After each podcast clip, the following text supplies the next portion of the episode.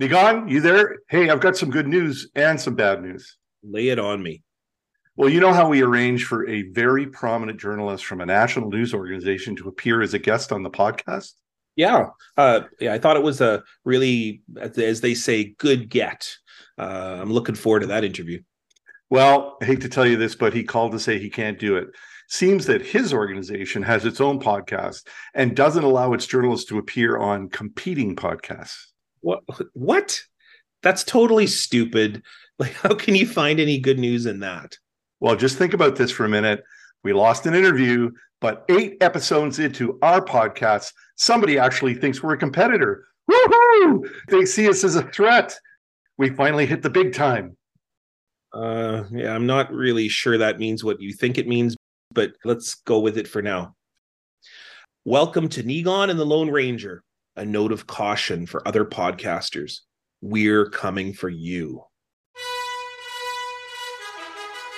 The Winnipeg Free Press proudly presents, in partnership with CJNU 93.7 FM, Niigaan and the Lone Ranger.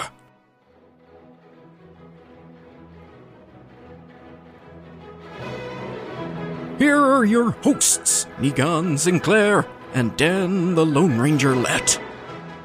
Welcome to the ninth episode of the Niigaan and Lone Ranger podcast, and uh, we made it to nine. Dan, can you believe it? Yeah, like we are we are so perilously close to double digits. I can barely contain myself. Um, you know, and when I say they they say it can't be done, there were quite a few people actually who said that we, you know, we that this would not be still going on uh, as long as it has been, but uh, it is uh, it has become my major professional reason for living. So I, you know, I can't give it up. Well, speaking of things that said couldn't be done, uh, we are in the wake of a very significant federal leader visit here in Winnipeg. Pierre Poilievre uh, spent this past week in Winnipeg, and uh, much talked about, much uh, ink in our newspaper was run around uh, Poilievre's visit to Winnipeg, and this has all sparked. Uh, all interest, all hands on deck for the upcoming provincial election this October. And I've even heard rumors that they may call it a little bit earlier, but uh, Winnipeg and Manitoba is just a buzz these days. Yeah, I mean, I think there's always a possibility of an earlier election. By law, it has to be held by late October. Um, you know, so the, the, the prevailing theory is that Premier Heather Stefanson will um, drop a budget, which she has already teased us uh, that will have lots more tax cuts and for everybody waiting for hip and knee surgery, they couldn't be more thrilled about more tax cuts coming. Uh, but uh, yeah, so you know, having uh, Mr. Poilievre here certainly focused everybody's attention on uh, on the political scene, and uh, and I will say that like he very quietly and somewhat surprisingly did interviews, did media interviews, which he had you know notoriously not been doing and uh, which uh, that was kind of a ship that we somehow missed. But I am prepared to say that along with Will Arnett, I am now adding Pierre Poilievre to the list of prominent people that I'm daring to come on the podcast. So I will be unleashing the hounds of Twitter hell. Uh, no, I mean I'm going to put in an email to his comms guy and say, hey, you know, we kind of missed your guy. We missed him. That's on us. That's our bad but we'd really love to have you on the podcast. I, I like to take a little credit for that. Uh, not not me, but the paper per se, because I mean, uh, there he is. He did most frequently say no media and and of course our reporter reported that and then of course changed his tune so i want to know you know how did that mm-hmm. happen and so on i mean he certainly did about a half dozen outlets and and uh, different pieces and so on but you know this is this week uh, is also, as it seems to be a regular occurrence in Winnipeg, uh, kind of a tragic anniversary.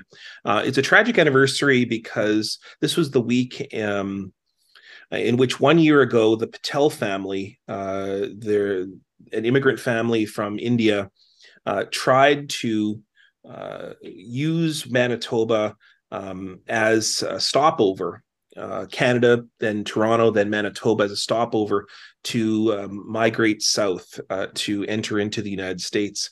And then, of course, very tragically, uh, just near the United States Canada border, uh, trying to travel. I mean, anyone who lives here knows Mhm. that it's very dangerous during certain times of the year. And people like to think it's like all the time, but it's not really. It's only a few weeks a year.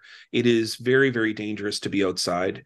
And uh, unfortunately, his uh, their, the Patel family perished upon trying to make that journey. And it really spot, spotlighted the issue of immigration, the fact that there's an immigration backlog in the country, uh, the fact that there is many people across the world that want to come to Canada, that Canada does do. Uh, they, they do their we do our fair share of immigration to Canada, but yet still Canada could do more in lots of different ways to support immigrants. And of course, all the different reasons that people immigrate is often poverty brought on by first world nations.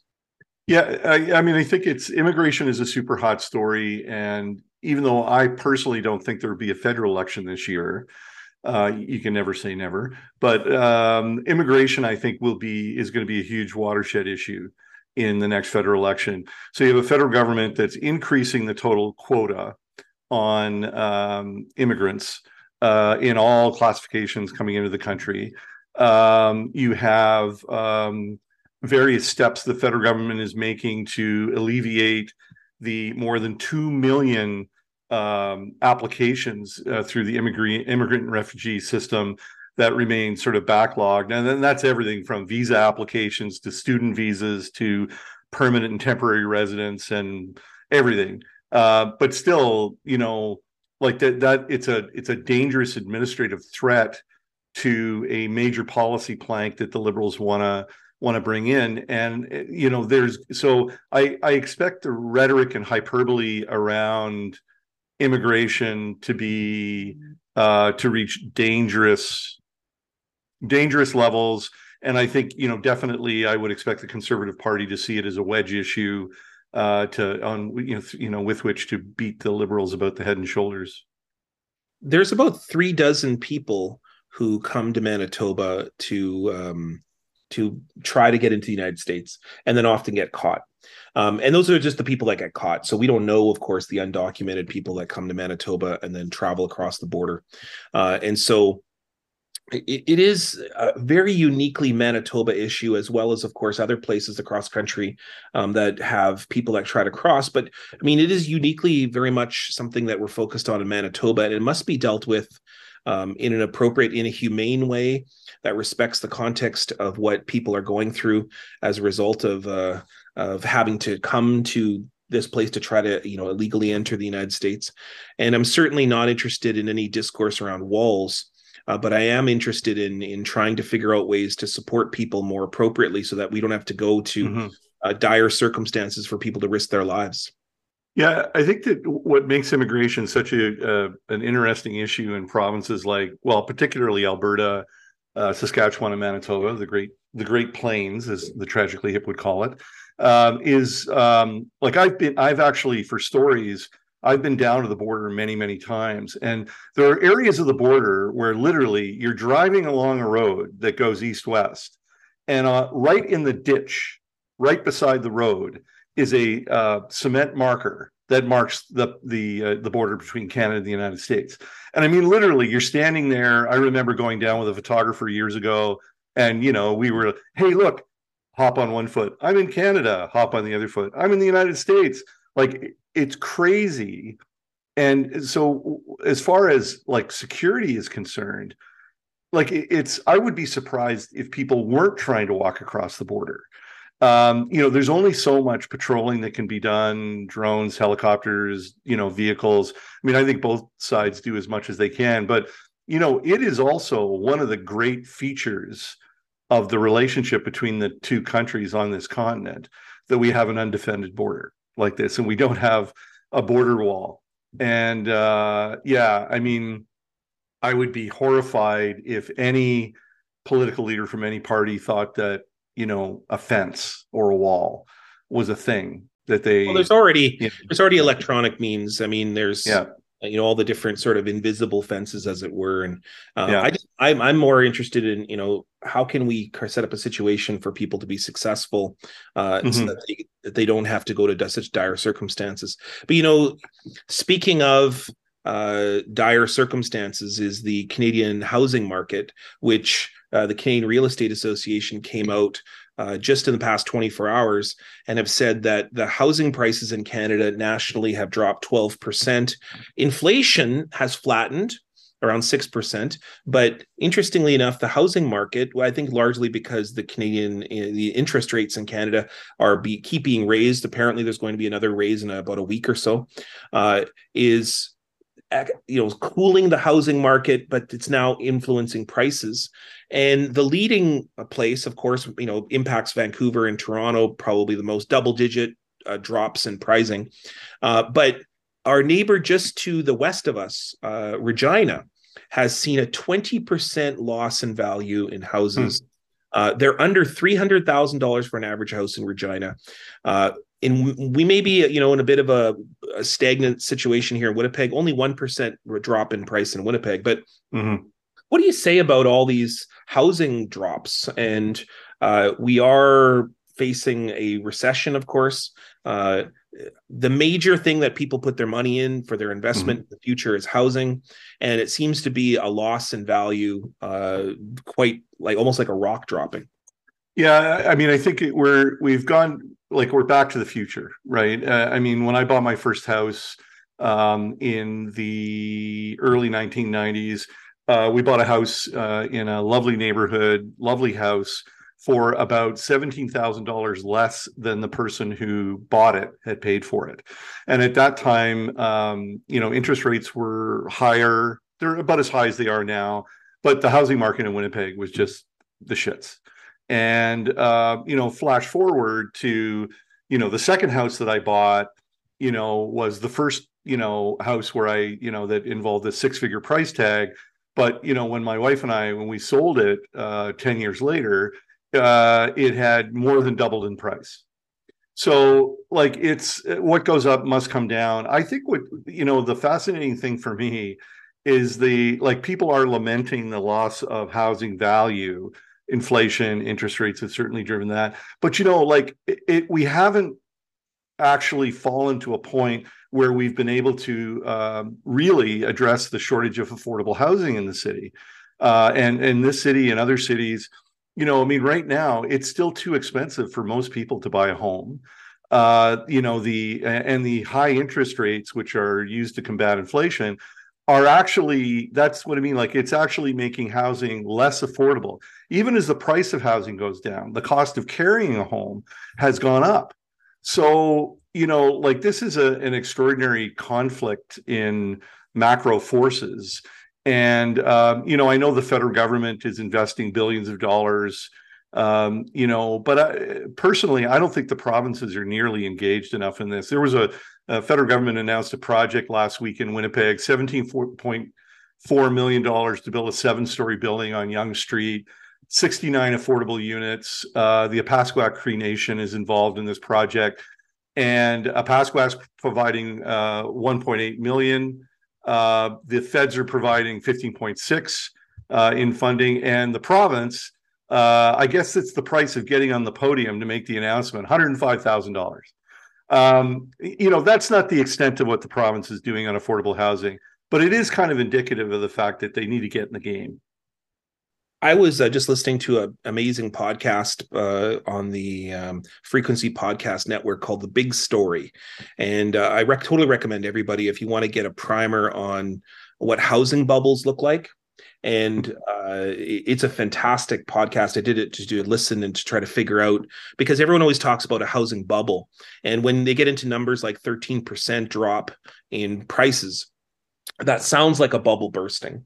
Uh, but what uh, the market in Canada, if it doesn't have quite the kind of volatility the United States has, uh, because what it does is it has what we would refer to as a deflation of the bubble versus a popping of the bubble, meaning you often see these 10 to 15% variations in price. It really depends on when you get in on the market. Mm-hmm. And a large part of it has to do with the ways in which uh, civic governments control uh, taxation, and then of course the ways in which um, uh, things like um, the changing of neighborhoods. What's that word when they use when they change the neighborhoods? Gentrification. Gentrification, and the the way gentrification is working in the country, um, and a large part is because of the social network. So, mm-hmm. so because of the social network that we have, uh, the fact that we all pay taxes in relatively fair amounts for the most part, the fact that we have governments that think socially about the welfare of all. Uh, that's why we don't see the kind of drops and crashes like the United States faces, where people are literally kicked out onto the street. So I hope that, that people notice that, yes, right now, 13% drop, but yet homes are still somewhat uh, affordable. And it's because of the social network in the country that kind of keeps us uh, in tune that people are still not mm. uh, you know having to go and work someplace or lose their jobs or because they can't afford their own homes. Um, yes and hey listen thanks for proving uh, showing the audience once again that my true value is uh, in a supporting role as the thesaurus. Why don't you tell us about our feature interview today so uh, we've been trying to get this interview for a while. We've been teasing it a little bit on a previous podcast. Uh, we were able to get National Chief RoseAnne Archibald, uh, who uh, the first female chief of the Assembly of First Nations, uh, much embattled during her term, uh, having conflicts with regional chiefs, with the what's called the National Indian Brotherhood uh, board. Uh, there is a a lot of information around the Assembly of First Nations that I think has been talked about in the past little while. Much of it involving conflict, and so we invited RoseAnne Archibald to come on, not just to talk about that controversy, but then also to talk about her vision. Uh, she's got about a year and a half left of her term as the first female national chief, and we talked to her a little bit about um, what she's looking forward to, but then also, of course, the issues that involve Winnipeg and the ongoing issue around, the Brady landfill, uh, the searching for four Indigenous women, and the issue of murder missing Indigenous women and girls. And so, a really wonderful interview. We're very lucky to get such a, a an amount of time with her. Uh, the interview was almost an hour long. Uh, so what we've done is we've edited that down for the podcast, but we're going to uh, upload the full interview, so you can just go to the uh, description uh, on our the free press page page and you'll see that there's access to where we can uh, upload the full version, which is almost an hour.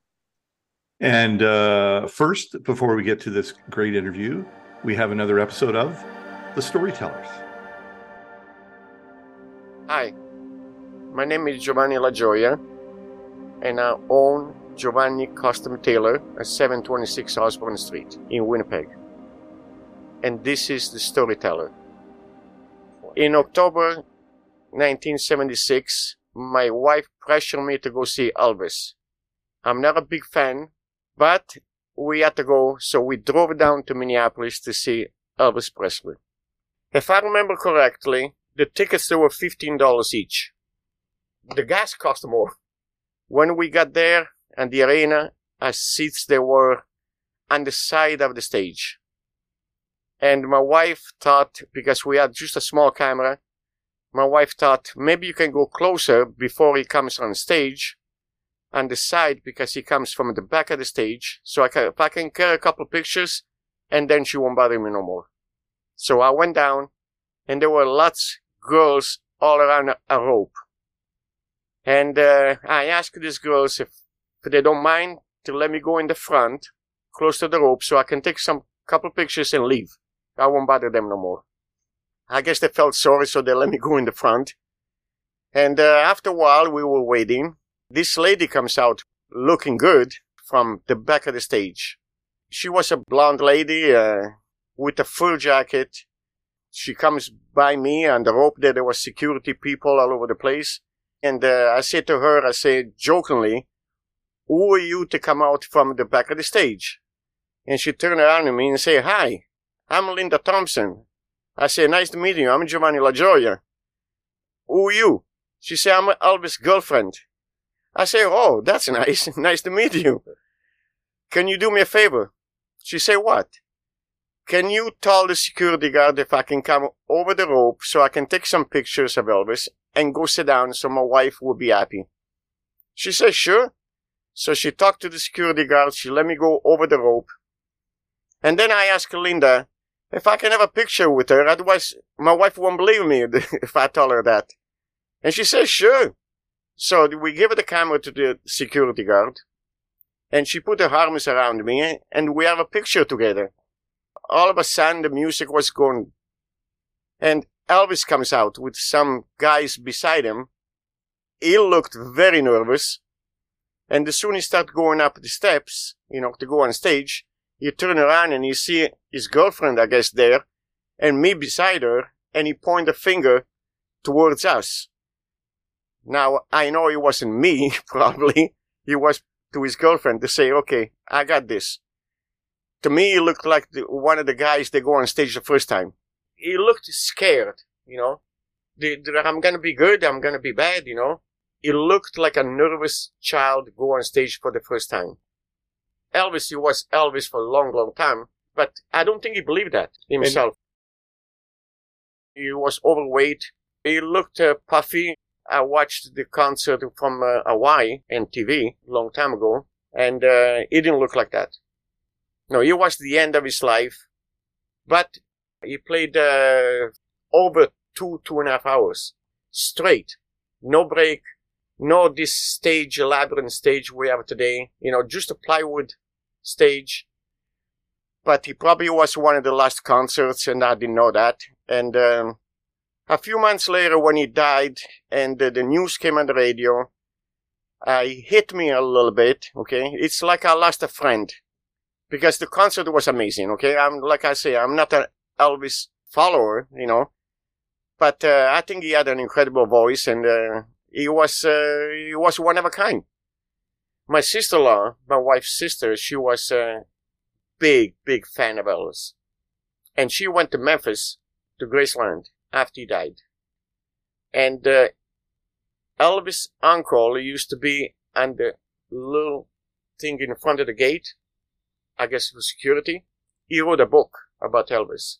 She said to him, you know, my, my brother-in-law and my sister saw Elvis in Minnesota. And, uh, I don't think that book it was for sale. I think that book it was to give to people uh, that he knew stuff like that. So he gave a book to my sister-in-law to give it to me. So I have the book still in the box with one of the white silk scarf Elvis used to give folded around the book.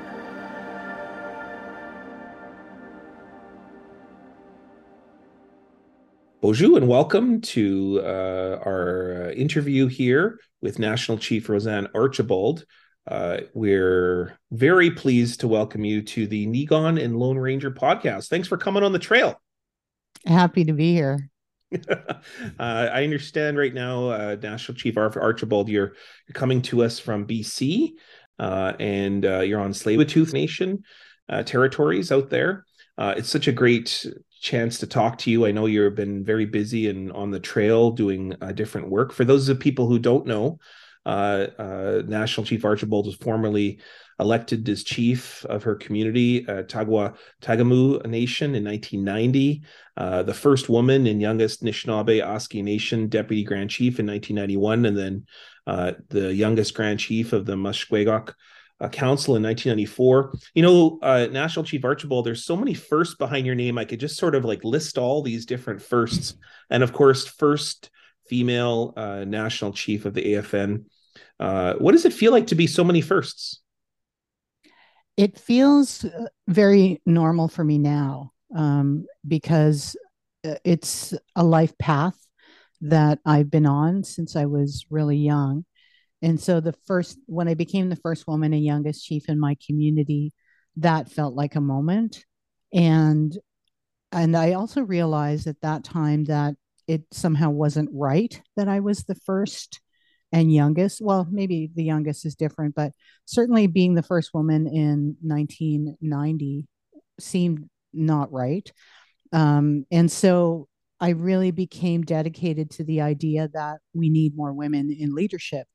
And so I started to follow that path. And, but the path is not something that I always felt like I chose. I felt like the path in some way was choosing me as well because people would reach out to me and ask me to do these different roles.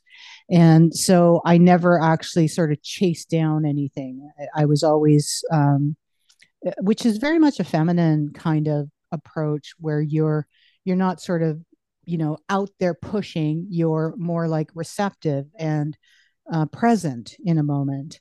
And i think that that has sort of led me down these many roads where i happen to be the first. And each time it was always difficult and it's always been challenging to be the first woman. And what i learned after a few of these opportunities to create space for women is how much I needed to focus on that as a as a as a leader to create space for other women to be the second and the third. And then eventually my vision is that it'll just be so normal for any woman to run for any position and be uh, elected and not have this sort of special title that oh, we have a woman national chief again, or we have a woman grand chief, that it becomes very normalized.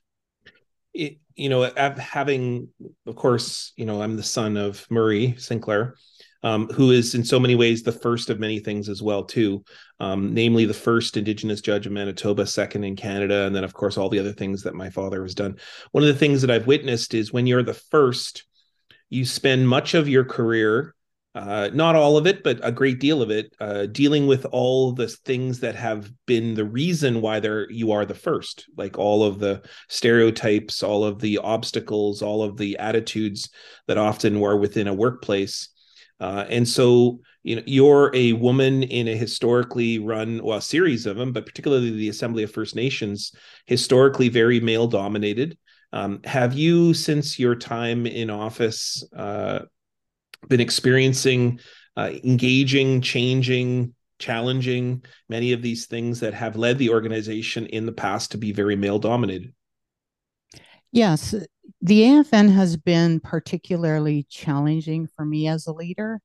And I mean, I'm in my, you know, and even when I wasn't in elected leadership, I also have to let you know that I've always worked with chiefs, grand chiefs, uh, regional chiefs. I've always been my work my life work is around leadership and either being the leader myself or supporting leaders giving them advice excuse me.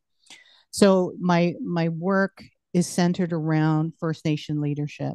And so in that i am now and i look back even to when i was a student because that's really where it started in 1988 when i went on my first political fast to um, protest at that time changes to the education funding for First Nation students. And so, you know, we're talking about, I'm going into my 35th year of doing this work.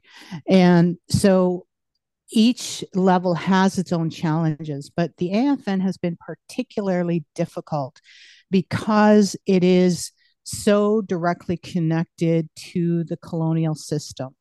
It's a real immediate interface with the federal government, the prime minister, cabinet ministers, uh, the Senate, like all of that whole colonial structure is the purpose of AFN's existence is to interface with that system.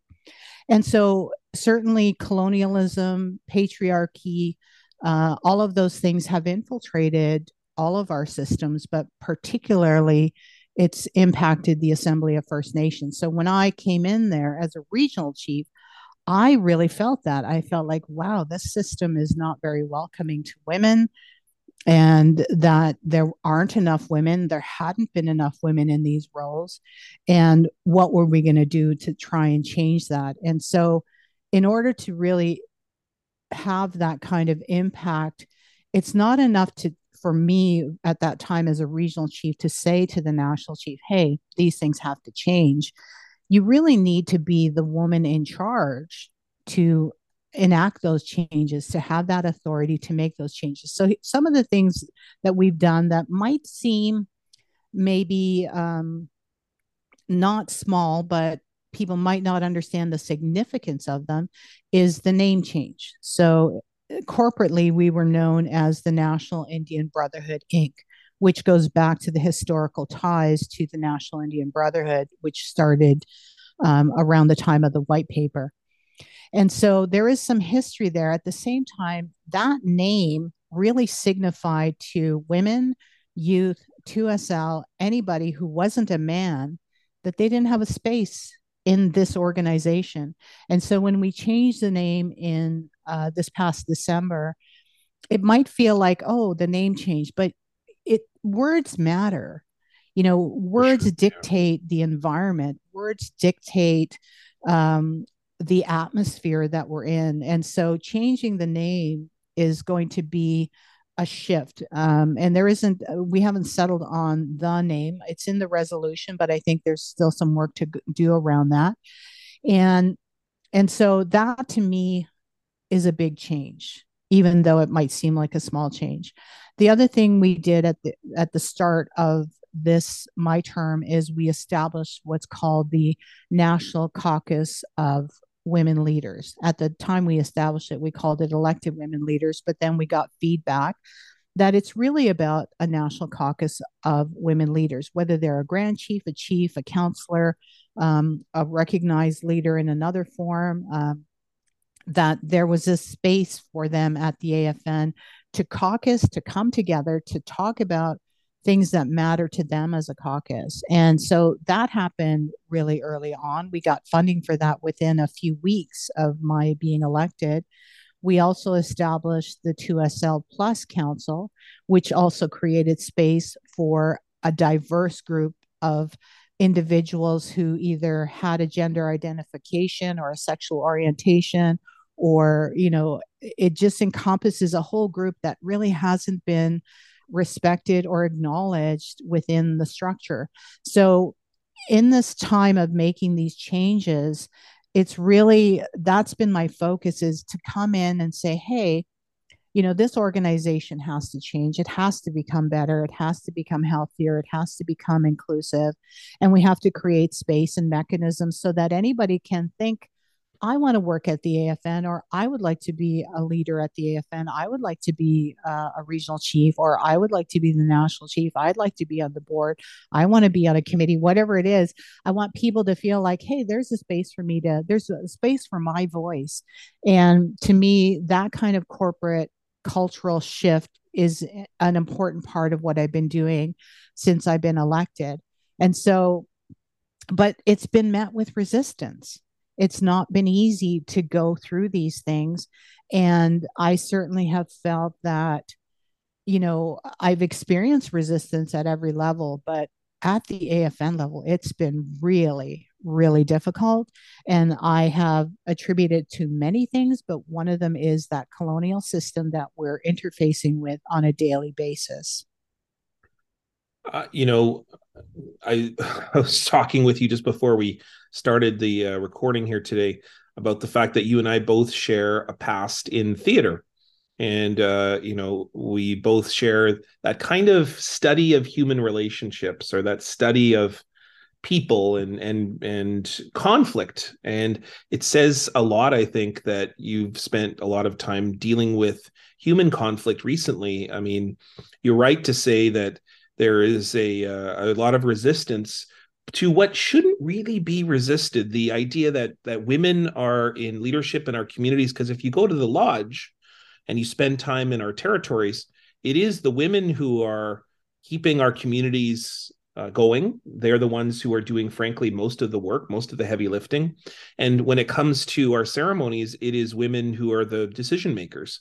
They're the ones who are the grandmothers, particularly, but then also other women too. I mean, the first person in my family is not my father, it is my mother. My mother is the one who makes decisions for all of us of everything from when we will arrive to what we will do to what what food what gifts we'll be presenting to the drum uh, so it shouldn't be resisted, but so much of your time has been spent resisting uh, or challenging some of the things that have happened within your time. Uh, I'm thinking about the suspension, the controversial suspension uh, that was covered very heavily by media uh, the idea that there was there's been some human resource issues at the assembly as well as the fact that you've brought forth new plans to analyze some of the finances within the organizations. Do you find that right now in your term there's a, a disproportionate time spent on dealing with the internal things within afn uh, and not so much the external things? We are dealing with external things every day. It just doesn't make headlines. Right we we are working every single day on every issue that's facing our people.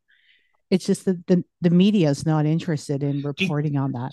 do you think yeah i mean that's i think that's a really good point because when um, uh, I was talking with uh, Dan, the, my partner on the podcast, the Lone Ranger of the of our in our title, um, w- the first thing that we were talking about is what are the approaches we're going to take with this interview, and and he of course wants to talk about all the things that have been covered in the media because uh, most people probably, if they've heard about the AFN for the past year and a half, they're not hearing about some of the external stuff, which I'll ask you about in just a second, particularly around the issue of murder missing Indigenous women uh, here in Winnipeg.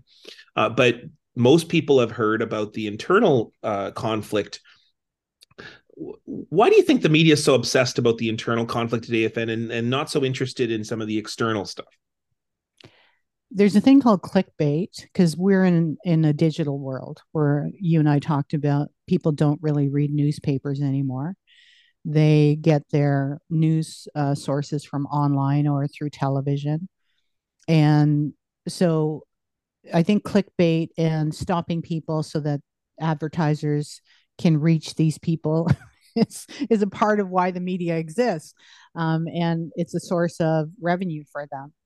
And so sensationalism is really what attracts people's attention. You know, they want to, they, they want the media, I'm saying, or the people who own the media need revenue from, from advertisers. And how do you get people to look at that advertising? While you make them stop.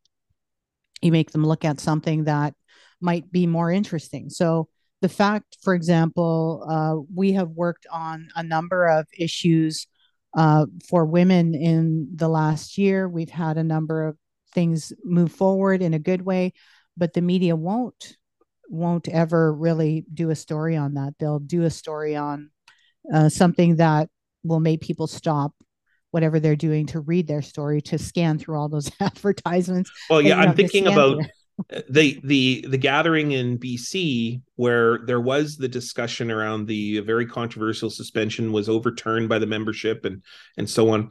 I mean, I'd never seen so many media at an AFN gathering other than maybe an election. It's true. Um you know and and I think that it's it's important to look at this moment in history and utilize this moment for something good.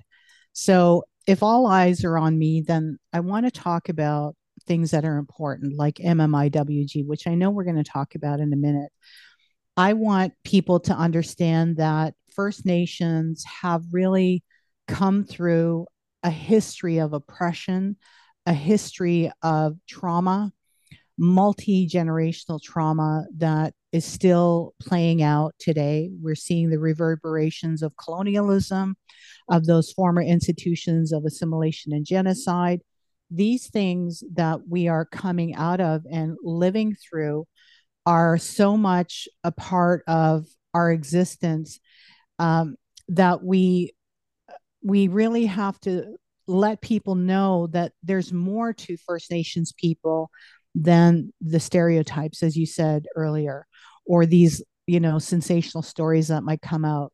And so I'm hoping that I can use this platform to bring attention to really important issues as needed, which I do. Um, and so when we think about July, and even I noticed this in July, but I also noticed it in December, that when it comes to my speeches, the room fills up like it goes right to the back of the room. It's full right to the rafters.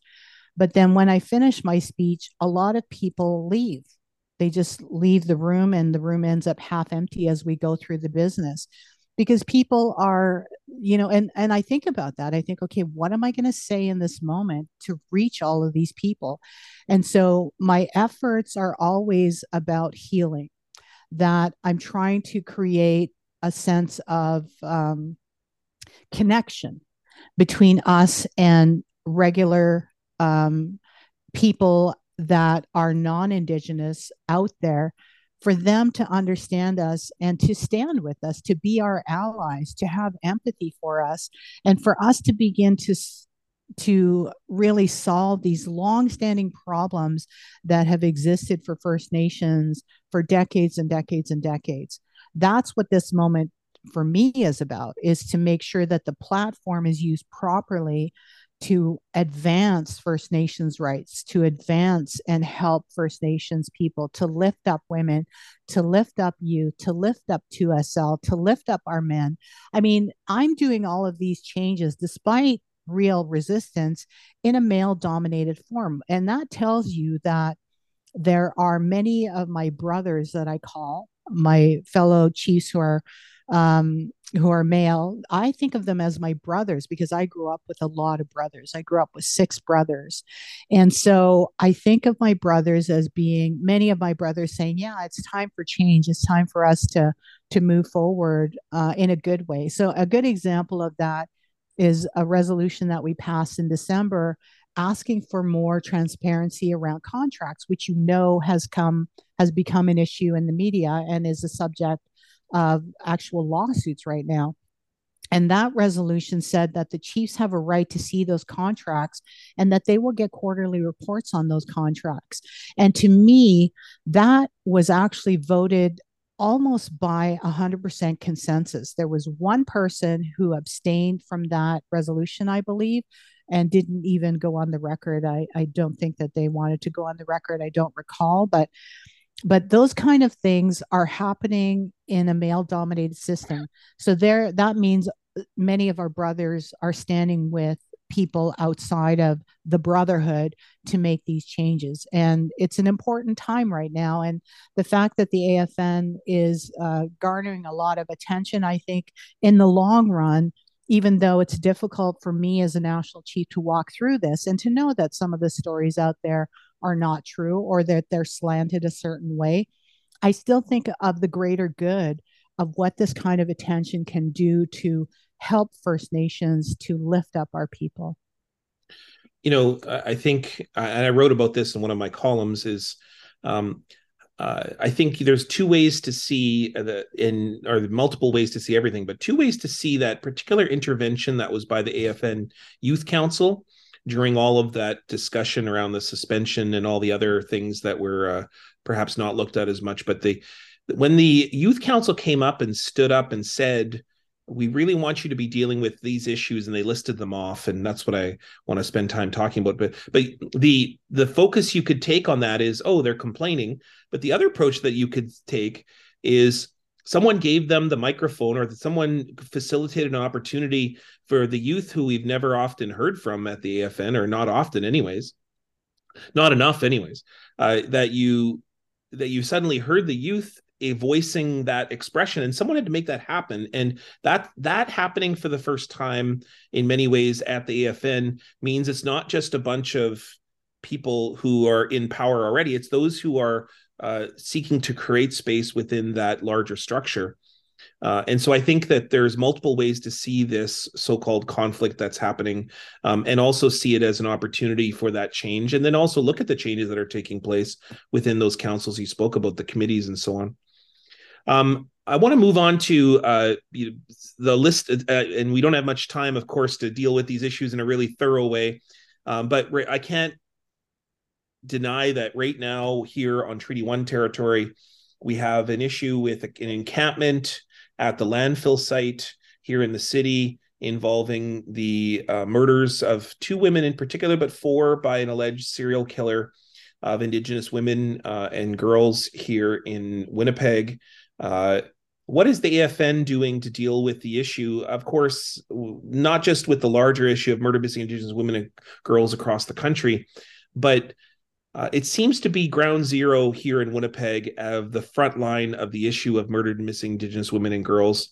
Uh, is the AFN doing something about that here, intervening, supporting families here? We're particularly close on the podcast uh, with Sandra Delaronde, who we've had as a guest before, who's engaged the issue and, of course, works with the family, particularly of the Harris family. Uh, what's the AFN doing around this issue, particularly here in Winnipeg? I, you know, my key focus for the remainder of my term, I'm halfway through my term, uh, almost on today. and so I have a year and a half left on my term. And my key focus will be MMIWG and as well as MMIW boys and two spirited people.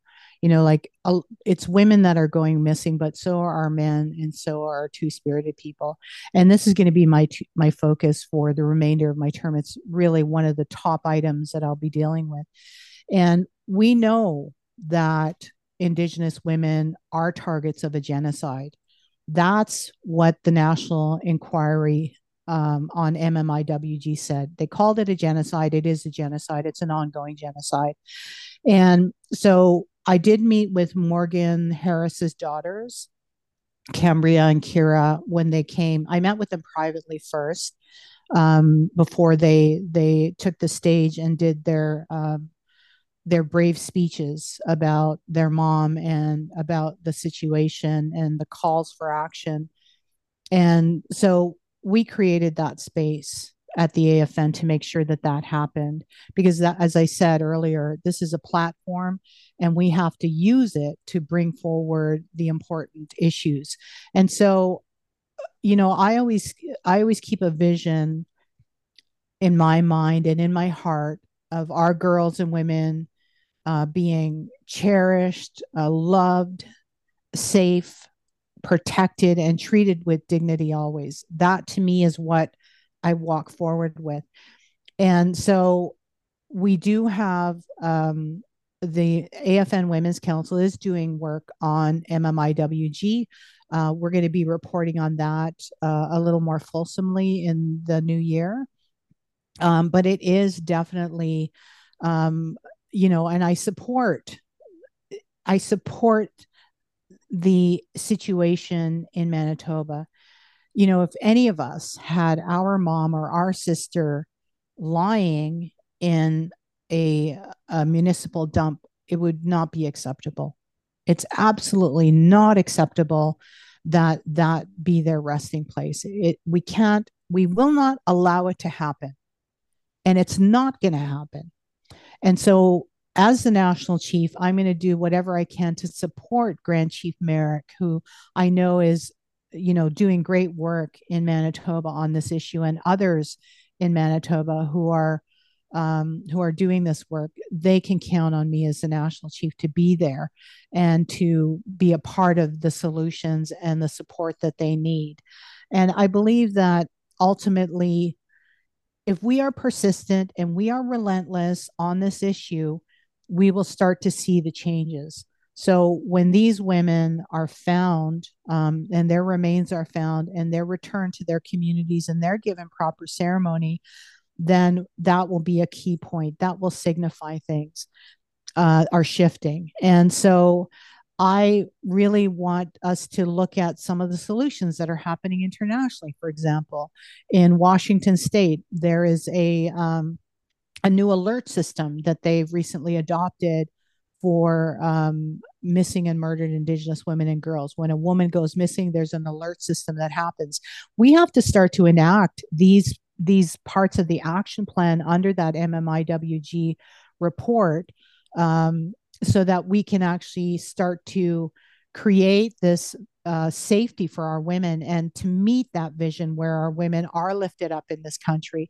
And being a woman national chief and having this platform and walking through these difficulties with as much dignity and grace as I can, which is something I learned from my mom, to me is a part of that journey. I'm a small part of changing the narrative of what it means to be an indigenous woman in Canada. And I know that I, I get, you know, calls and emails and text messages. And when I meet women, they talk about what it means to see me as the national chief as a woman and how much that affects them and gives them hope and gives them inspiration to do something in their own lives. So I think that, you know, on MMIWG, we're going to work on the national action plan. We're going to make sure that those those calls to for justice are answered and that we are uh, substantially moving uh, toward that vision of safe women across Turtle Island. I have one more question for you. I know that you've been so generous with your time for today. Um, this one is not going to be easy as well, but you've come out to reject uh, the Trudeau government's uh, very controversial new federal gun control bill. Uh, you know, there are a number of gun related tragedies that happen on First Nations every single year, and particularly this year in particular, uh, that we're seeing a homicide crisis here in Winnipeg. Uh, what is the ASN, AFN stance on gun control, and what's the best way to move forward with the issue of uh, making sure that there's safe ways that we can handle guns, particularly for hunters in the in our communities? First of all, we use firearms for hunting and it's actually a part of our food security um, and our food sovereignty. I think that's what people have to understand that these are not just guns when they talk about guns in the traditional sense. Um, firearms are tools for us, um, and they're not weapons. I, I think that's where there's a philosophical difference between the approach of gun legislation versus how it impacts our rights. And so for us, our rejection of certain firearms that we use for hunting, uh, we need exemptions for First Nations. You know, I grew up. Um, I'm not sure if everybody else is like this, but I grew up knowing how to sh- how to fire every single gun: uh, a 22, 40 odd six, 410 shotgun, 12 gauge. So I, you know, I know how to fire all of these big guns, and I was taught how to fire them safely. I was taught their purpose. Um, you know, I grew up. Um, my father was uh, my both my parents were hunters, and so we grew up with understanding that the gun was a tool for us to get our food, to to have you know our our our supply and our our freezers for the winter, sometimes. And so, I think that the government has to figure out how to um, respect these rights that we have because these hunting rights are actually treaty rights. They're mentioned in many of our treaties. And so you can't have a piece of legislation um, that negatively impacts th- that part of our lifestyle because that is why we sign treaties. If you look at some of the dialogue that was happening during treaty signings, one of the most important things our leaders at the time said is, yeah, we can sign this document, but we have a way of living. We have a, a lifestyle. We have you know a way of being in this world that we want to make sure that this piece of paper doesn't negatively impact that. And so what we've seen of course over time is this constant chipping away at that lifestyle this constant sort of denigration of that lifestyle. And so i think that we're going to continue to stand up for our hunters um, and and the people who are harvesting in our communities for that fact alone. Um, but does Canada need gun control in relation to violence within uh, cities? Yeah, probably. Um, and but that has we have to find the way forward that it doesn't neg- negatively impact us. But we want people to be safe. But we have a different view of guns and that's what i think the general public has to understand is these are not weapons for us they're tools and you can't just write a legislation that's going to impact that and then never include people or never include first nations till the back end right? Till the legislation's already written which is the exact problem in the first place making paternalistic decisions for first nations who are supposed to be partners in confederation but then just declaring a law and then going well that's that's you, you just all have to accept it that's not what the mm-hmm. treaties envisioned, and particularly is a good argument for what oftentimes the Royal Commission suggested, which is to have an Indigenous Parliament of some kind and and uh, or Indigenous peoples operating in collaboration, uh, First Nations, particularly with the federal government when legislation's being drafted. I did want to close out. There were a couple of things that I, I did want to circle back to. One of the things that we talked about earlier is what's it like to be the first woman and I think that one of the things that I didn't really um, elaborate on um, is that, you know, this patriarchy that I'm up against and the changes that I'm trying to make.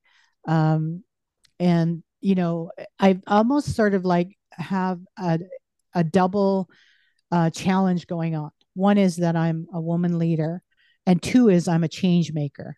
So change makers are often um, have difficulties moving things forward because of resistance. And but as a woman also the things that i have to deal with as a woman you know many of the comments i've received um, I, I say to people you know if i were a male national chief you probably wouldn't say those things to me. Because you know um, for example uh, how you you walk in the world men who are sort of take charge are like oh that's a very that's a good leader. A woman who's take charge is like, oh, she's aggressive. you know, like there's this kind of attitude towards women in leadership that I think has to change. And I do believe though that when we you talked about this earlier about what is it like to be the first woman all the time is eh, even though these are difficult times, Niigaan, I feel built for this moment. I feel like every experience I ever had at all of those four levels before I got to the national level gave me skills, gave me perseverance, gave me a sense of relentlessness, gave me a sense of energy of what I need to do in this moment. And I, I've always said this, I feel built for this moment. Um, and you know, I when I think about patriarchy, I just wanted to find this quote really quickly because this is what I think we're up against. And because I don't want to make it about men and women. Um, it was Justine Musk, and I found it. She said, The enemy of feminism isn't men, it's patriarchy. And patriarchy is not men, it's a system, and women can support the system of patriarchy just as men can support the fight for gender equality. So it's our brothers out there that are standing with me that are allowing me to keep moving forward. And i keep do i keep walking forward because people ask me like how do you keep doing this despite everything that you're going through? And i keep thinking about the women and girls especially who are ahead of me who and the women and girls who are watching me in communities that they know that they can survive anything, that they can keep walking, that it's worth it for them so that I can change the things that I am going through so that they don't have to go through that.